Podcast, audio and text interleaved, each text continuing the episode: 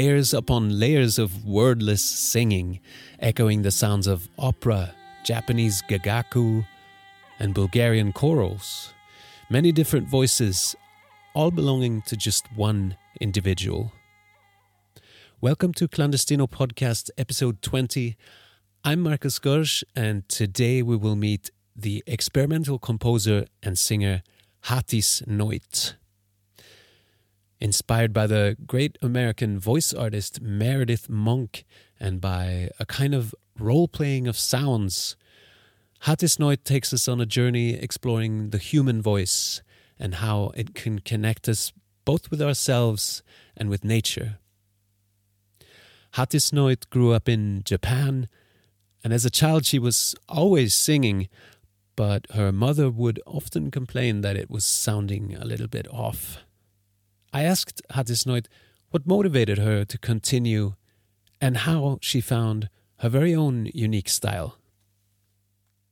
When I was a kid, I just purely enjoyed that, but like uh, time by time, I realized this activity of human is very primal to explore uh, our being, you know, who we are. Because when we sing, we of course have to use our body right? And then connect to our body because this instrument voice is in our body not external instrument. So like it's so exciting to explore ourselves through singing you know?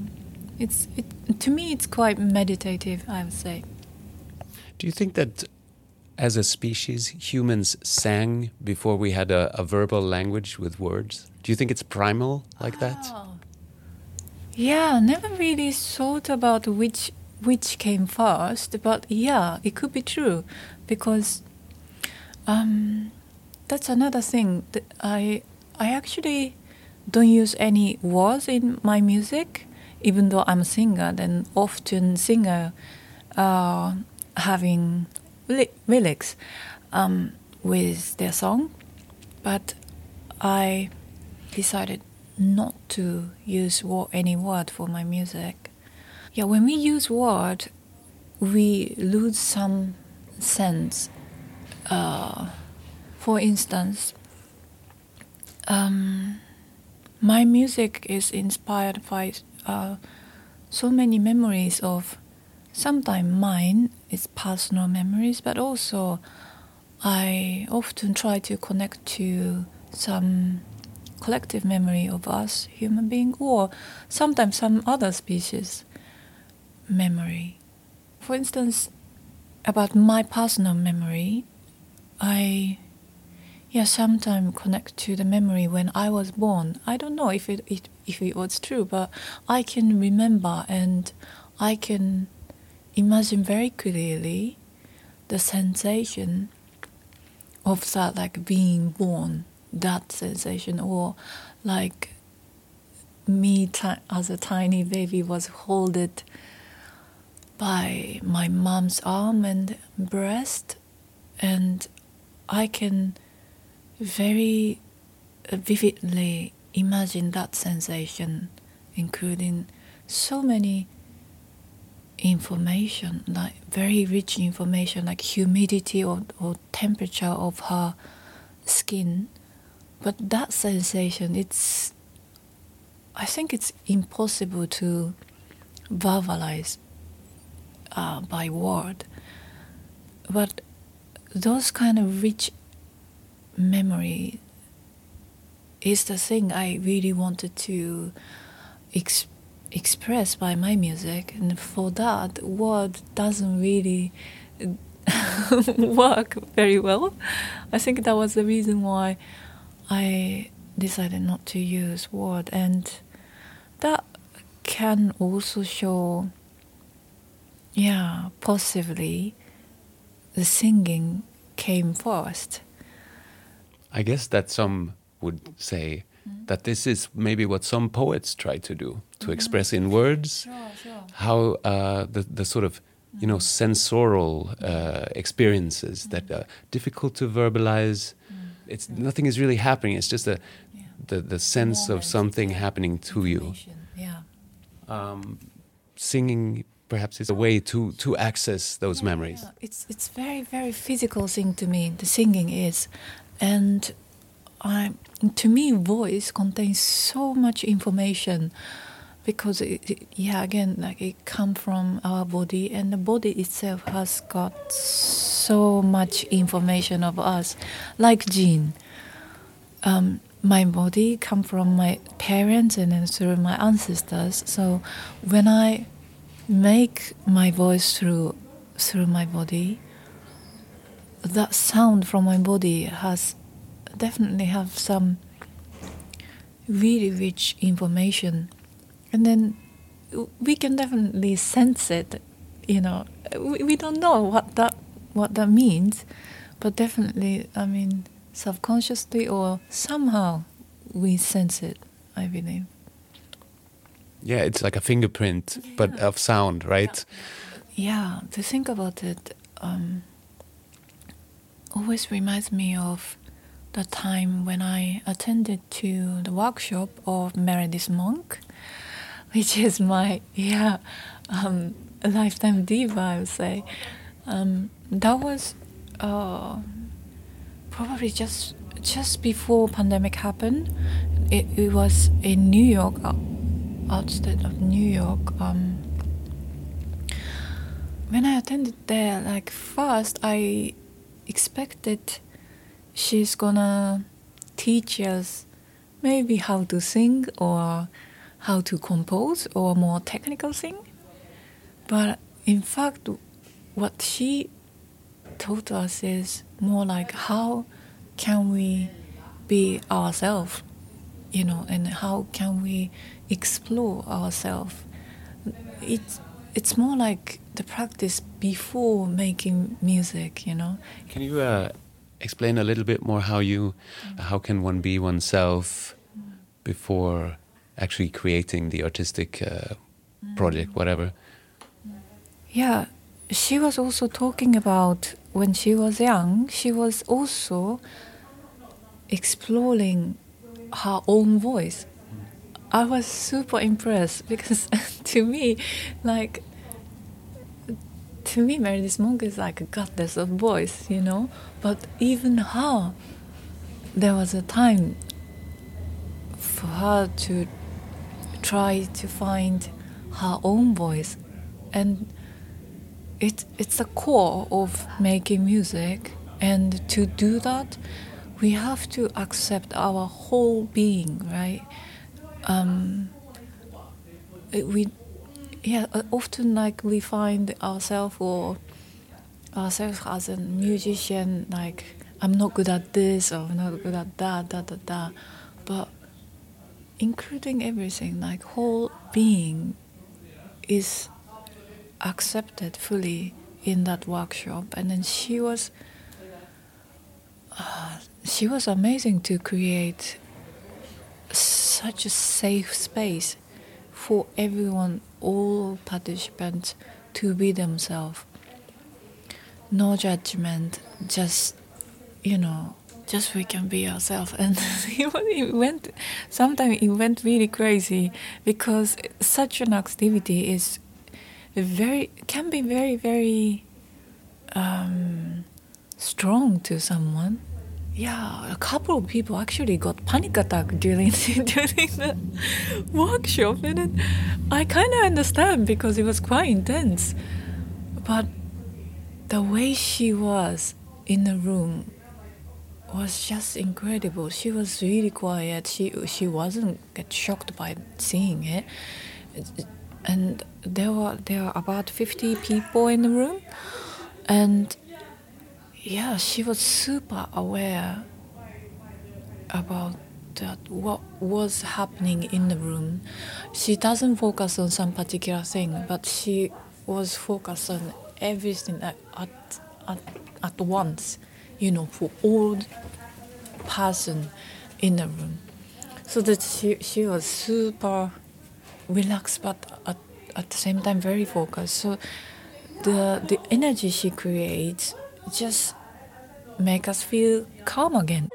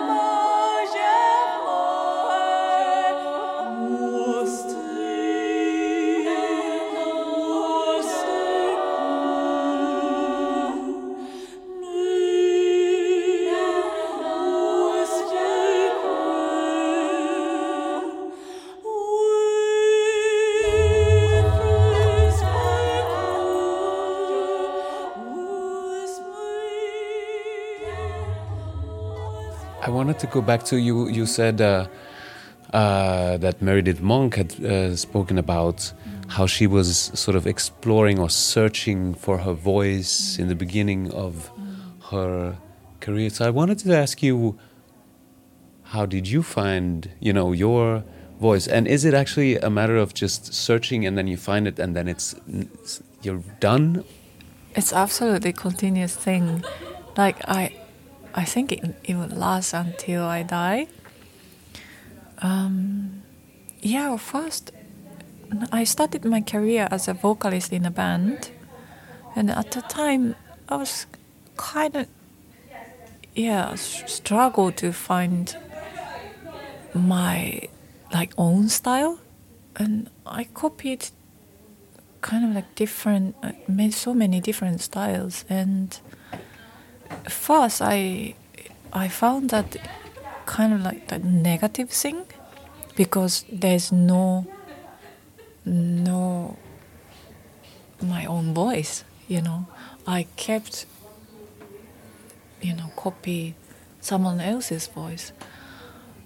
And basically i found that kind of like negative thing as a singer that me didn't have my own voice. But i gradually noticed this can be my style you know. Um, I, I, use so many different style of, of vocalization for my music and when I use those different way of singing in one song I feel like I am playing so many different roles in a song. This character this character this character is now speaking this character is now you know dancing or running or like struggling or da da da da da. It's more like a theater to me. In my music i try to connect to multiple personality multiple memories multiple sensation at once you know and then i use them one by one in my music, then I gradually, yeah, realized, oh, this could be my style.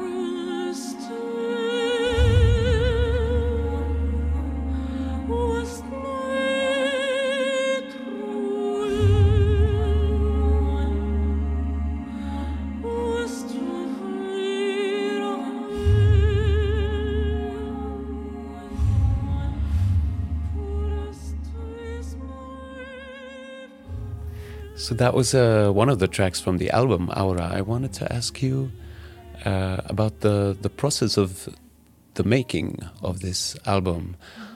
I think I read uh, the album was recorded in Berlin, and it was partly recorded in a church. Is this correct? Yeah. Um, first, I recorded all of the the song from Aura in Berlin in the studio, but it was it doesn't have any like organic ambience and stuff.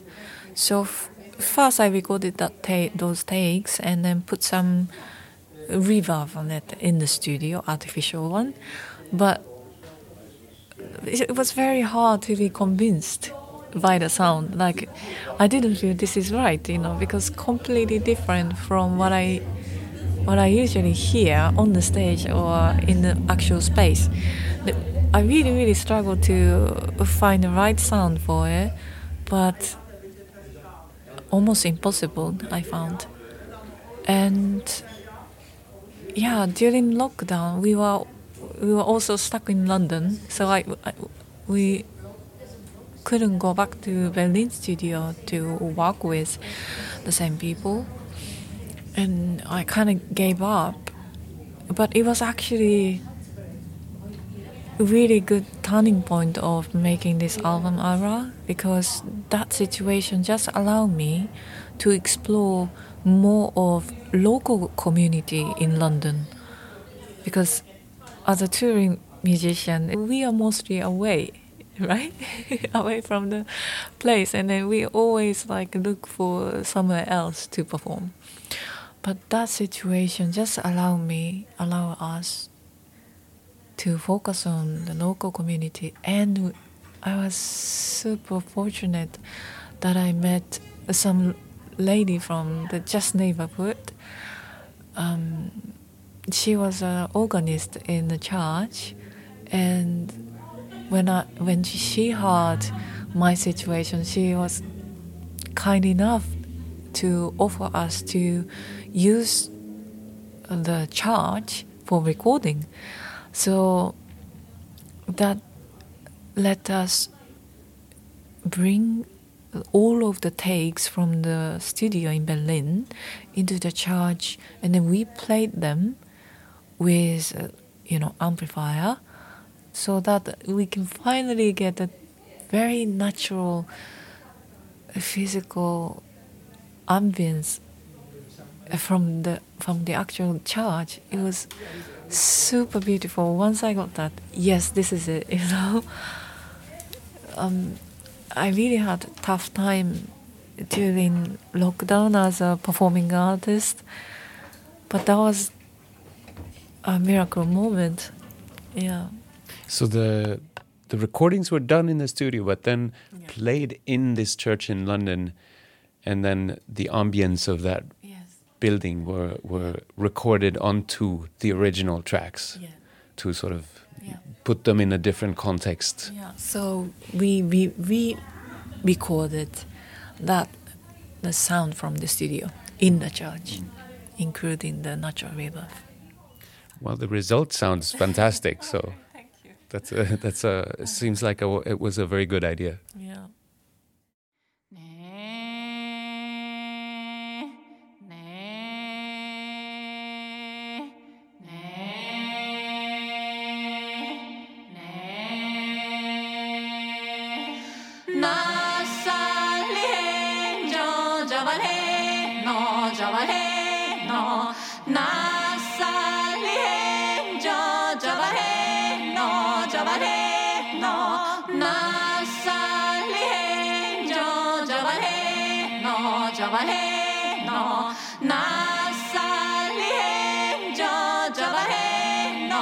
trabajar.